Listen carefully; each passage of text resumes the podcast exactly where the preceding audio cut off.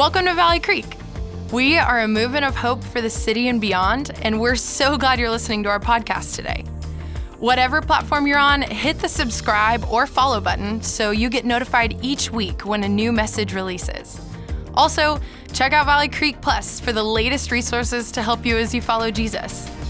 And we'd love to stay connected with you. You can find us on your favorite social media platform or on valleycreek.org. Now let's join with all our campuses as we jump into our message today. All right. Hey, everybody. Welcome to Valley Creek. Come on, whatever campus you're at today, Denton, Flower Mound, Lewisville, the venue, online, Gainesville, wherever you are in the world, can we just welcome each other together for a moment?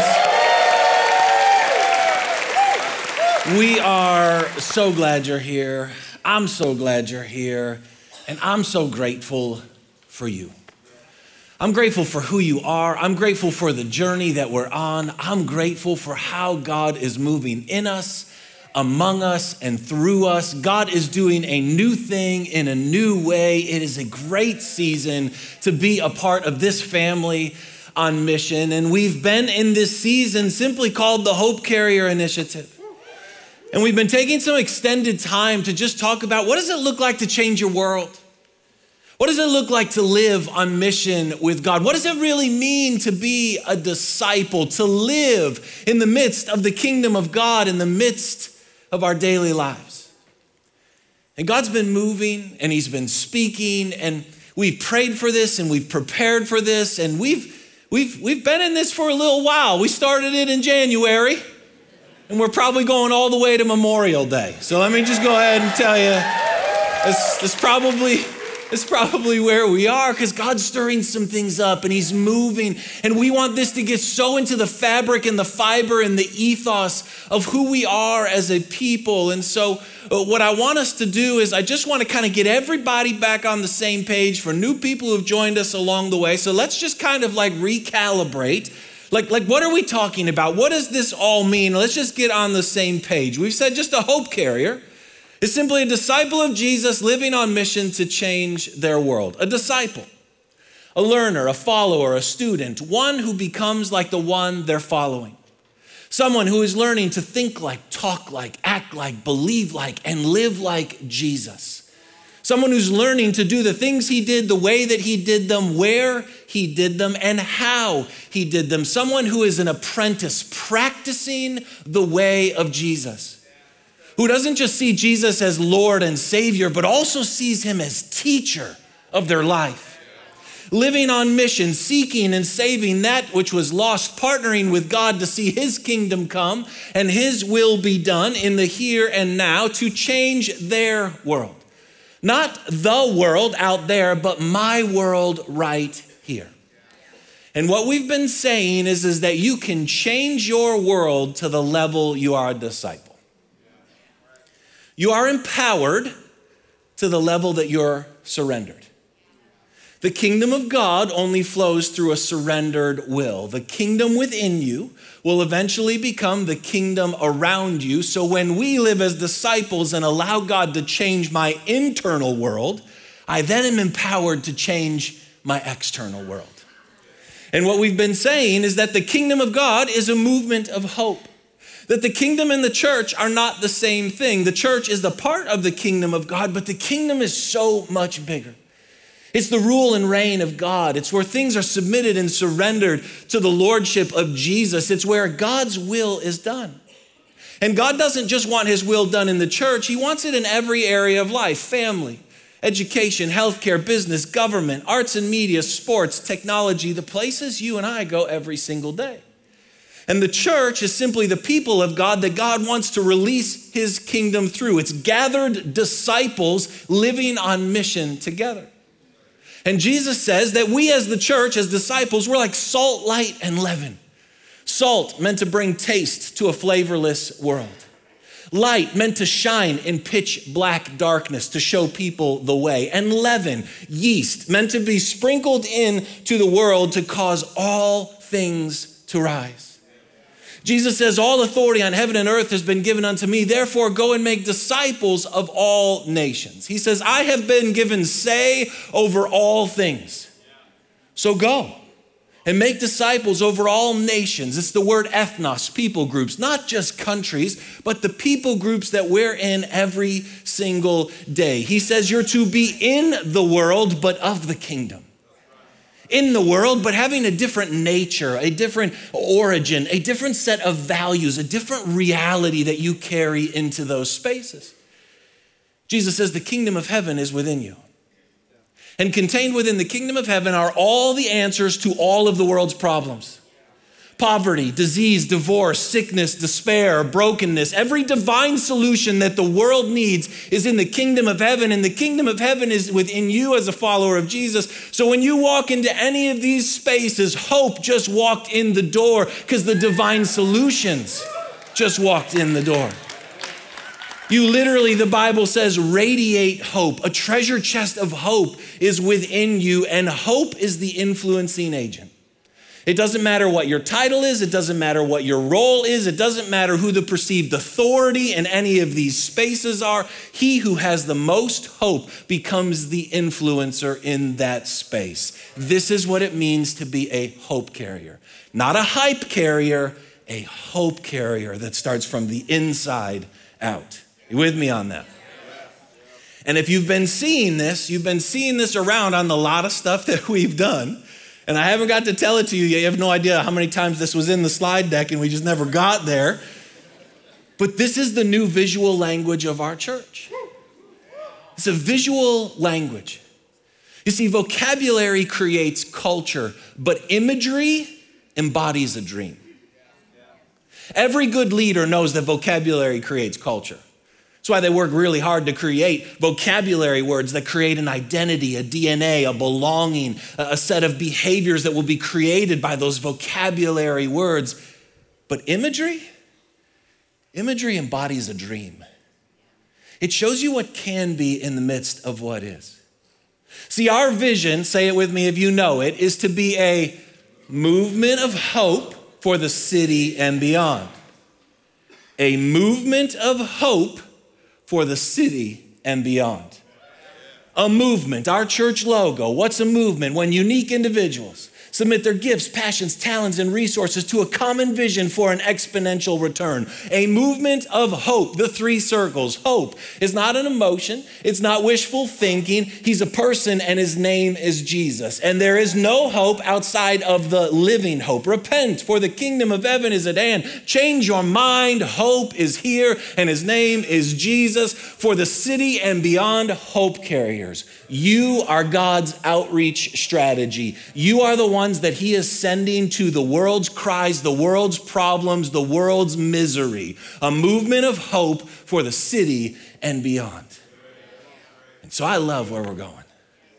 And I love who we're becoming as a people. And I love what God is doing. And I'm grateful in this season. And what I want to say to you is you are in on the ground floor.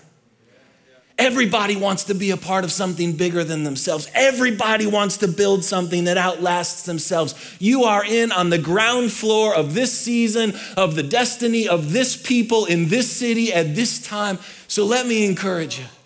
If you've been coming and you've been checking it out and you've never said, Valley Creek is my church, it's time.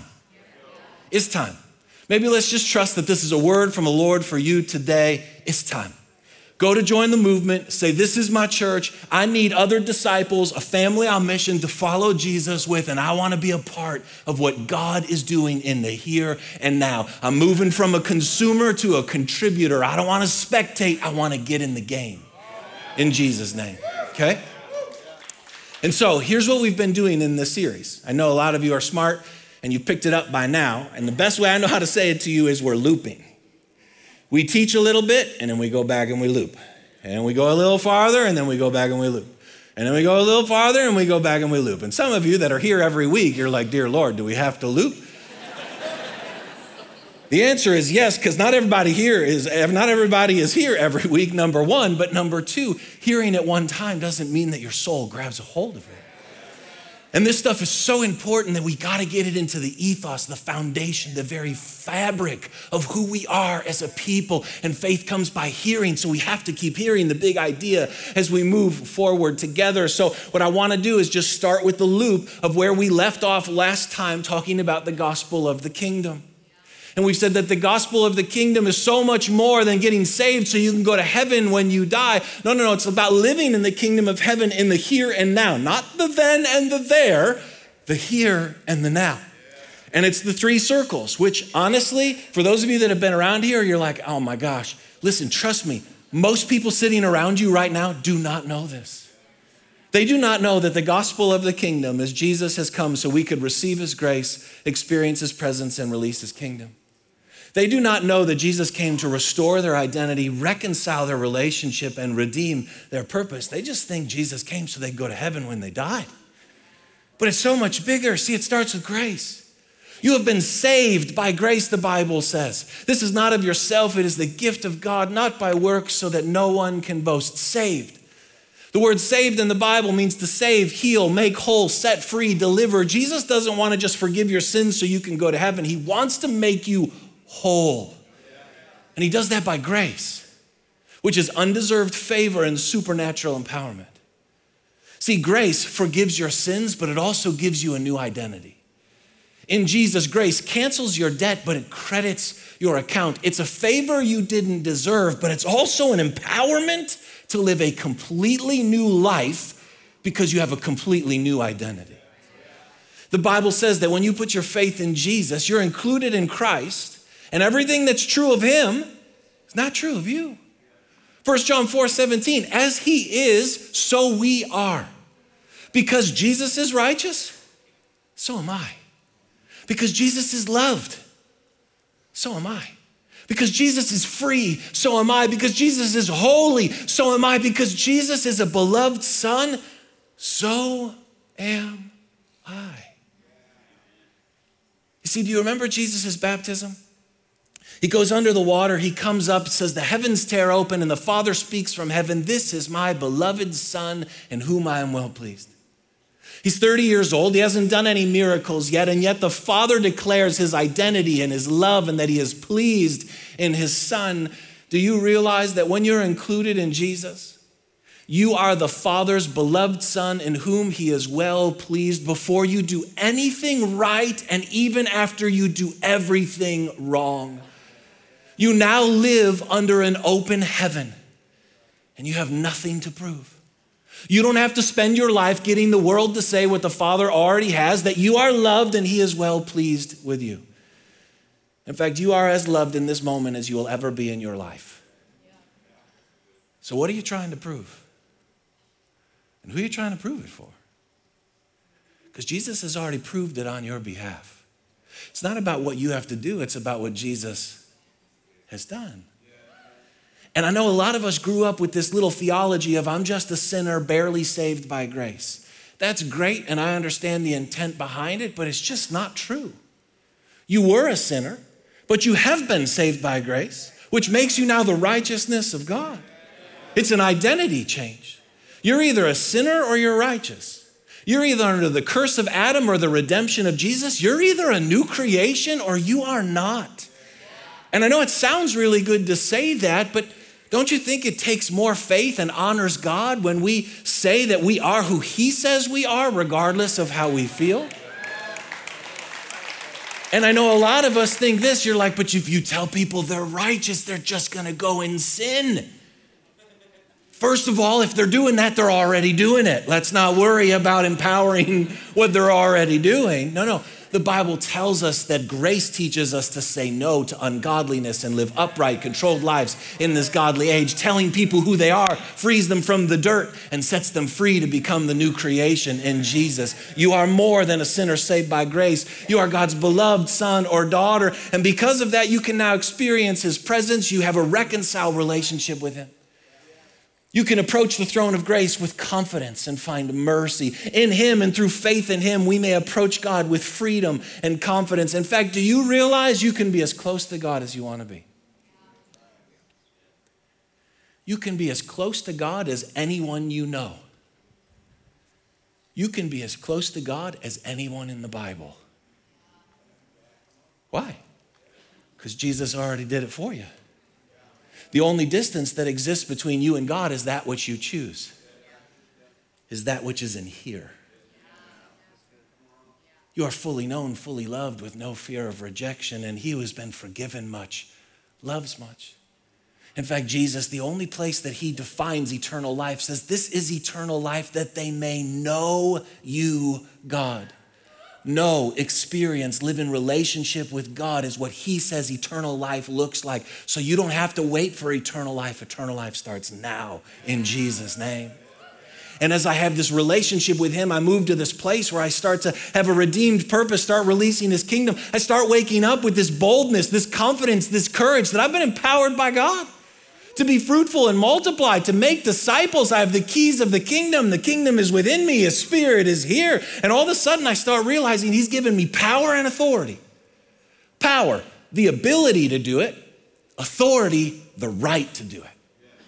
All authority on heaven and earth has been given to me, therefore go. You now have the right to go and release the kingdom, and you will receive power when the Holy Spirit comes on you. You have the ability to do it. And so we are God's sons and daughters empowered to release his kingdom. And so if sin management is the goal of your life, you are in danger of living a drastically inferior life than the one God gave you. If worldly success and personal happiness is the goal of your life, you are in danger of living a drastically inferior life to the one that God has given you. Because where these three things cross, this is the Father's heart, this is the gospel of the kingdom, this is a disciple, this is what a hope carrier looks like. And here's how these work together. As I receive his grace, I'll experience his presence and I'll release his kingdom. When I know who I am, I know who God is, and I know what I'm created to do. If I believe I'm a beloved son, I will run to the Father and I will spend my life building his kingdom. If I believe I'm forgiven, I will never be afraid of God and I want to be a part of what he's doing. But if I resist his grace, I'll avoid his presence and I'll build my own kingdom. If I don't know who I am, I don't know who he is, and I have no idea what I'm created to do. If I believe I'm a spiritual orphan, I will be afraid of God and I will spend my life doing my own thing. If I'm full of shame and condemnation, I will avoid God with everything that I've got, and I will spend my life trying to pay for my past. The problem is for a lot of us, we start here and we try to do a bunch of stuff so God will accept us so we can pay for our past. Try harder, behave better, do more, perform, earn, strive, so maybe God will accept you, so maybe, just maybe, he will forgive you, and you can finally have significance and acceptance in your life. This is called the cycle of performance, and it is an exhausting way to live. But you are not driven by expectations, you are drawn by grace. You don't have to spend your life for approval, you live from approval. You don't have to spend your life for significance, you live from it. You don't have to spend your life for love, you live from it. You have nothing to achieve, to prove, or earn. You have everything to receive, discover, and explore in Jesus' name. This is the gospel of the kingdom. And here's where it gets really good. Identity determines behavior. Who you are determines what you do. So now if you've been jumping in the game with us, just one more time. Just do it just for me, if for no one else. Just help me out. Identity determines behavior. Fish, sin. Birds, fly. Cows, good. Dogs, fire. Sinners, sin. Righteous people, live righteously.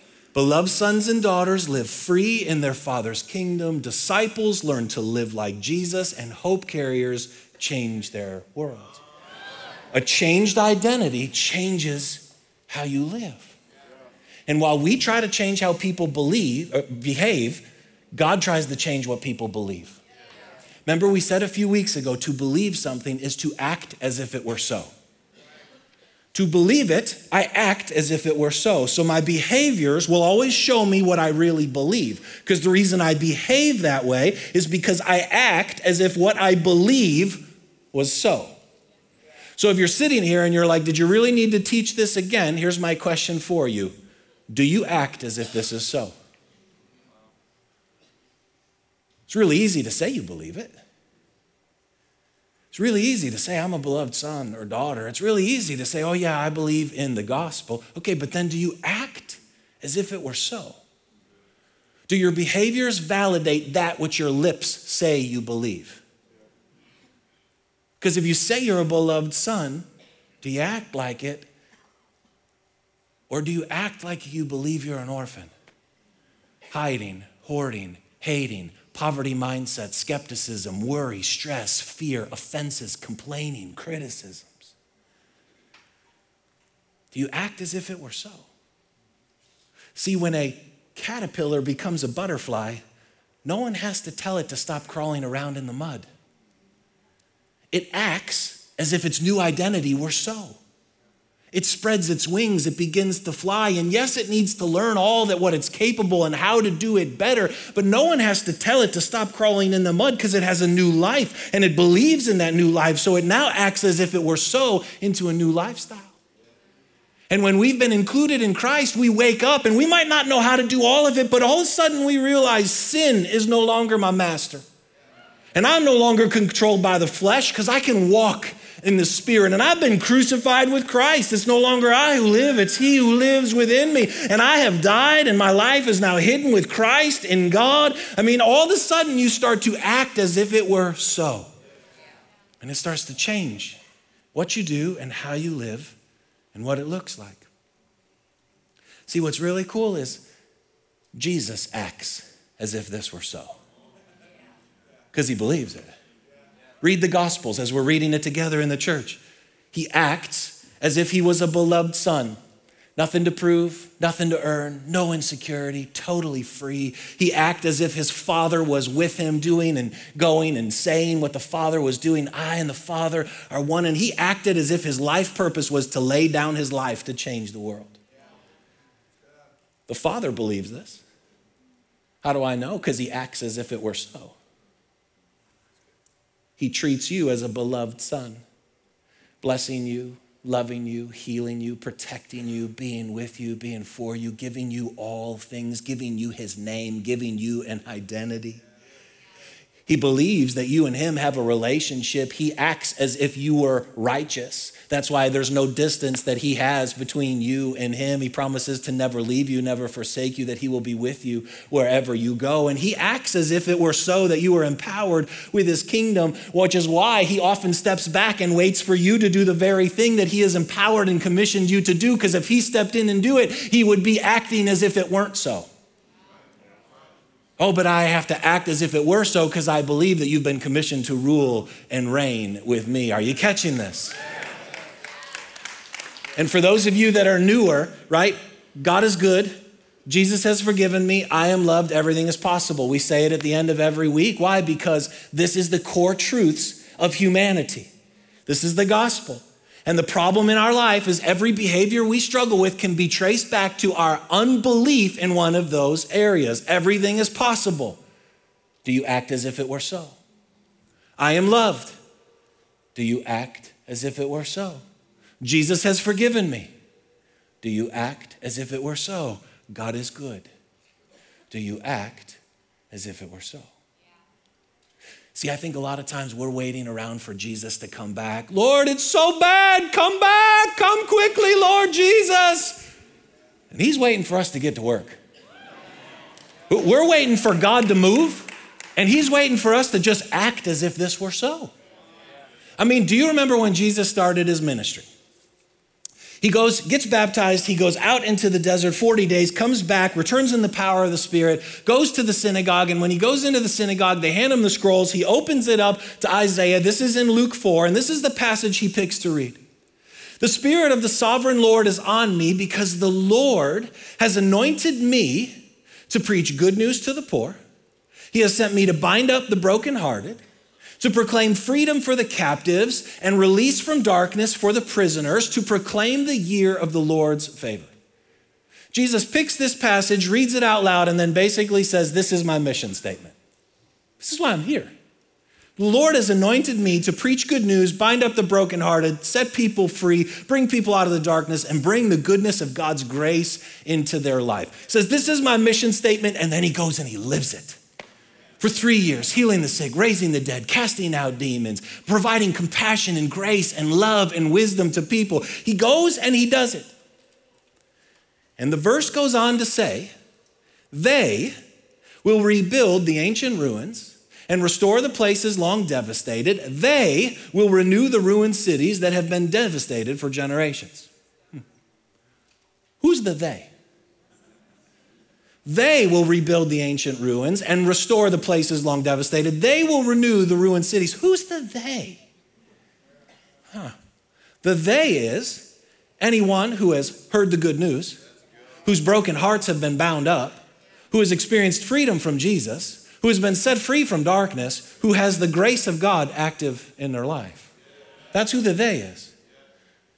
So has God said anything good to you? Has he healed any parts of your broken heart? Has he brought freedom to any area of your life? Has he released you from any darkness? And has he given you grace? Then you will rebuild the ancient ruins and restore the places long devastated. You will renew the ruined cities that have been devastated for generations. When you have been touched by Jesus, you become responsible for the city. That's what this says. When you have been touched by the grace of God in your life, you now become responsible for the city. Why? Because it's the three circles. It's the gospel. You're now a part of the kingdom work. You've been commissioned by God, and we have to rethink this whole thing. That was Jesus's mission statement. This is your mission statement. This is the restoration of Genesis 1:28 that we lost in the garden, to be fruitful and multiply. Boom. We are responsible to rebuild, to restore, and to renew. And we spend so much time complaining about how bad the city is, forgetting we're the ones who have been commissioned to change it. We're like all sitting around waiting for the government to fix it. Going to be waiting a long time. We're waiting for an educator to fix it, a business owner to fix it, someone else to fix it, and we forget only we have been given the power and authority, the right and the ability. And we look around and we see the ancient ruins. You see the ancient ruins? I do. They're devastating. The ruins of wisdom, the ruins of character, the ruins of integrity, the ruins of honor and family and marriage, the ruins of love and joy and peace and patience and kindness and goodness and gentleness. We see a devastated generation with broken mental health, lost souls, and broken bodies. And we look around and we wonder, why isn't someone doing something about it? And we forget we're the ones called to rebuild, to restore, and to renew, that lot has fallen to us. No one else has the power or the authority to do it. And hear me, you lose the right to complain about that which you don't contribute to. Yeah.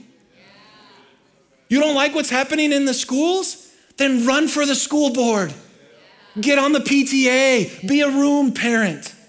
You don't like what's happening in your business? Quit complaining about your boss and just say, my department, my register, my job site, my team. We're going to do some things different. You don't like what's happening in the city? Dear Lord, do not go on Flower Mound Cares.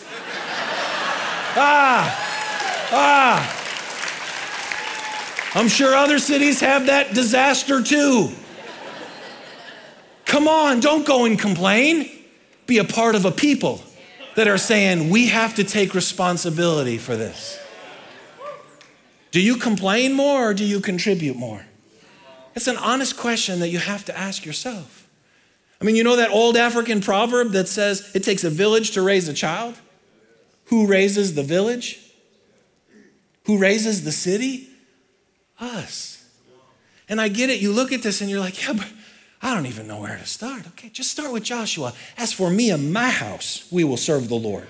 Like in my house, we're going to submit and surrender to the kingdom. In my house, we're going to follow the Lord. In my house, what we say and do and watch and act is going to be in alignment with the kingdom. How do you change a city? Like Nehemiah did, little by little, one stone at a time, where everyone rebuilt the wall in front of their house. I can't change the world, you're right, but you can change your world. I can't change the city, you're right, but you can change your part of the city. So here's the question. How you doing with your mission? You've been created by God and he gave you the mission. You don't get to pick what it is. How you doing with your mission? What are you rebuilding, restoring, and renewing? Who are you rebuilding, restoring, and renewing? And if you don't know, ask God. God, help me get started. Can I just be real honest with you? One of the things that really grieves me in my role is watching people not make decisions in their life with any regard to the mission of God that He has entrusted to them. I can't tell you how many thousands of students over these years we've watched come through and graduate. And when they graduate, them and their families don't sit down and talk about the mission of God in their life. They just say, what college do you want to go to? What's the alma mater? Where's the scholarship? Where are all your friends going? And then we send them off and they come back devastated and ruined. Why? Because they didn't go with a mission. The mission should be, what has God called you to do? Be a dentist? Be a teacher? Be a business person? Great, then let's get you trained so you can come back and rebuild, restore, and renew the city. It grieves me when I watch families not make any reference to this in their decision making, but we're gonna chase some money over here, we're gonna go get this thing over there, and there's no thought of mission, and then they watch as their family falls apart and they lose their children and the marriage is devastated. It grieves me when I watch marriages just say, we just don't like each other anymore. We just don't want to be together. We just don't get along. This is the mission, though. You're not supposed to be tearing down, damaging, and destroying. You're rebuilding, restoring, and renewing. We got to wake up to that we're responsible for the city. Come on. This is why it says, seek the peace and the prosperity of the city. Seek, passionately pursue the shalom, the comprehensive flourishing, the prosperity of the city to which I have carried you into exile. Dear Jesus people, for the first 15 years of my life in Texas, I felt like I was exiled here. And at some point in time, you have to wake up and say, maybe you don't live where you want to live, but God has put you there for the city, not for you anyways. This is the people of the kingdom exiled to where? Babylon. So pray to the Lord for it.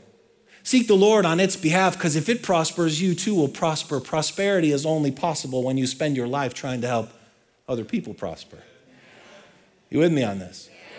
And this is the pattern you find all over Scripture. God touches Moses through the burning bush and then says, I have seen the misery of my people. I have heard their cry. I'm concerned for their suffering. Now go. I'm sending you. He's sending you. In fact, when Jesus says, you are the salt of the earth, you are the light of the world, a city on a hill cannot be hidden. Let your light shine before men that they may see your good deeds and praise your Father in heaven. Who is the you? I'm trying to teach you how to read your own Bible. Who is the you? This is the Sermon on the Mount, where Jesus has just preached the kingdom to lost, broken, sick people. He's healed them. He's brought the power of God. And then he says, blessed are the poor. Blessed are the meek. Blessed are those who mourn. Blessed are those who are oppressed, those who are persecuted. Because you're now part of the kingdom of God. Yes. And so you now become the salt of the earth and the light of the world. When you've been touched by the grace of Jesus, you become a part of the mission of Jesus. Let your light shine, that they may see your good deeds and praise your Father. Isn't it interesting that it doesn't say they'll praise you? Why did they praise your Father instead of you? Because when you have the life of God in you, you are so radically different in the way you think, act, believe, and behave that there's no way it could be through your own strength. It is the life of God that is so other that people see it and they realize it's supernatural in origin, and the life of God in you becomes light to them. What does light do? Light helps you figure out where you are and what to do and where to go. We use the term people are lost, and we think that just means they're going to hell. No, lost means I'm lost. It's dark. I don't know what to do. I don't know where to go. I cannot see. I don't know how to respond. I don't know what is true. I do not know what is real, and I do not know what is good. And then you show up, and the life of God in you becomes light for them so they can see. This is why it says, in Jesus was life, and that life was the light of man. His life is what lights up the darkness so we who are lost can see what is true and what is real and what the path is and what is good, so we can see our way home. This is why Jesus says, I'm the light of the world. Whoever follows me shall not walk in darkness. What does that mean? It doesn't mean you're not going to go and sin a bunch. It means you're not lost. You're not confused. You're not disoriented. You know what to do, where to do it, how to do it, because you have light so you can see, and that light is from his life. And so when that life is in you, it becomes light to those around you, so they don't have to be lost and stumble through this world. If everything is about going to hell, then everything is about getting saved to go to heaven. Make it bigger than that, so they can find their purpose and their origin and their destiny, so they can know God. Come on, have you ever sat and had a conversation with someone who really walks with God, and when it was done, you could see things so much clearer? What is that? It's the life of God in them that became light to you, so you could see what was true and what was real and what was good. So the question is when you're around people, does the life of God in you shine through so much that they can see what is true, what is real, and what is good? That's how we help lost people. Lost people is not banging someone over the head, say, pray the sinner's prayer. Let me just free you from that. That is what a hype carrier does. A hope carrier is, I've shown up and my life is so different, I don't even have to say anything, because the life of God in me is literally like a lighthouse. It's like a lamp. It's like a, I don't know, one of those super illumin flashlights that it shows people that there's more. So you can't hide your dark. You can't hide your light in darkness. Listen to me. Maybe you're married to a spouse who's lost. I'm not saying lost going to hell. I'm saying lost. They don't know what to do, where to go, or how to do it. The life of God in you is their light. Maybe you have a child who is lost. They don't know who they are. They don't know what to do. They don't know what life is about. They don't know what is real, what is true, what is good. The life of God in you is their light. Maybe you go to work or have an extended family or go to school and everybody there is lost. The life of God in you is their light. You with me on that? This is how this all works together. I can't believe it. I broke this message in half and I'm not even close. So I'm trying to figure out what to do.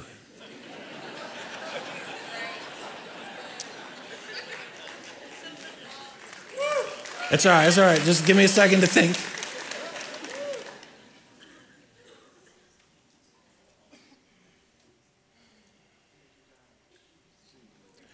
What a privilege that God would choose to change the world by putting his life in you so that you might be his light in all the spaces that you go. Jesus could come and he could just flood the whole world with light, but it would blind everyone and they aren't even looking for it yet and they don't know they need it. So what does he decide to do? He decides to put it in you as a treasure in a vessel of clay, with your own brokenness and pain and stuff. But when you start to catch the mission, what starts happening is all of a sudden all your stuff kind of falls to the backside, because you're here to seek the peace and the prosperity of the city. You're here to see it prosper. And you will prosper as you help it prosper. And the reason we start getting rid of the flesh and the sin and the worldliness of our life is because that's what keeps the light from shining. It's like you're taking off the shades. You're taking off the covers. You're taking off the things that hide the life of God that is in you, but is meant to be shown to the world around you. And what happens, there's a lot of good verses after here.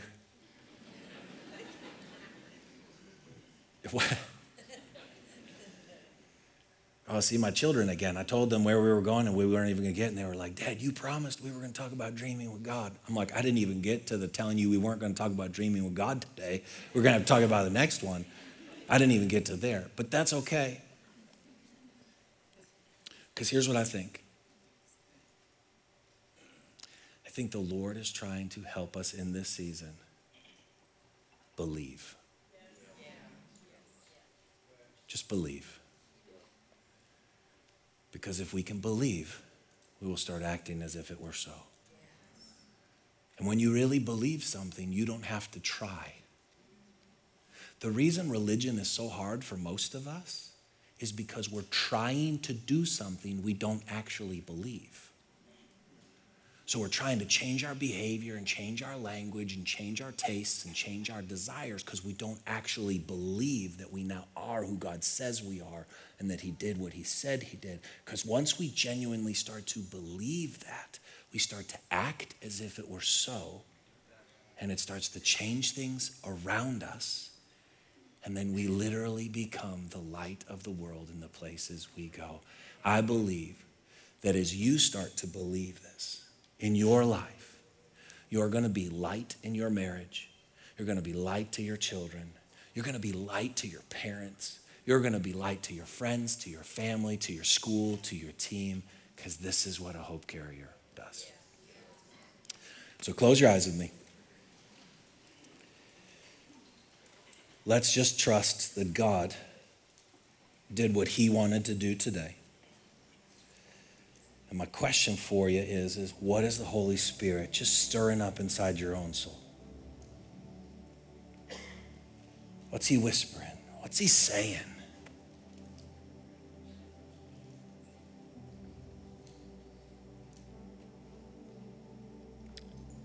Even as we're here in this series, by faith, I just sense that the life of God in those around you, it's bringing light to you. Just being in the room, just being online, just being around other people that the life of God is active and vibrant in. It's bringing light to your problems and your situations and your circumstances, that it's helping you figure out the way back home and the way forward into the future.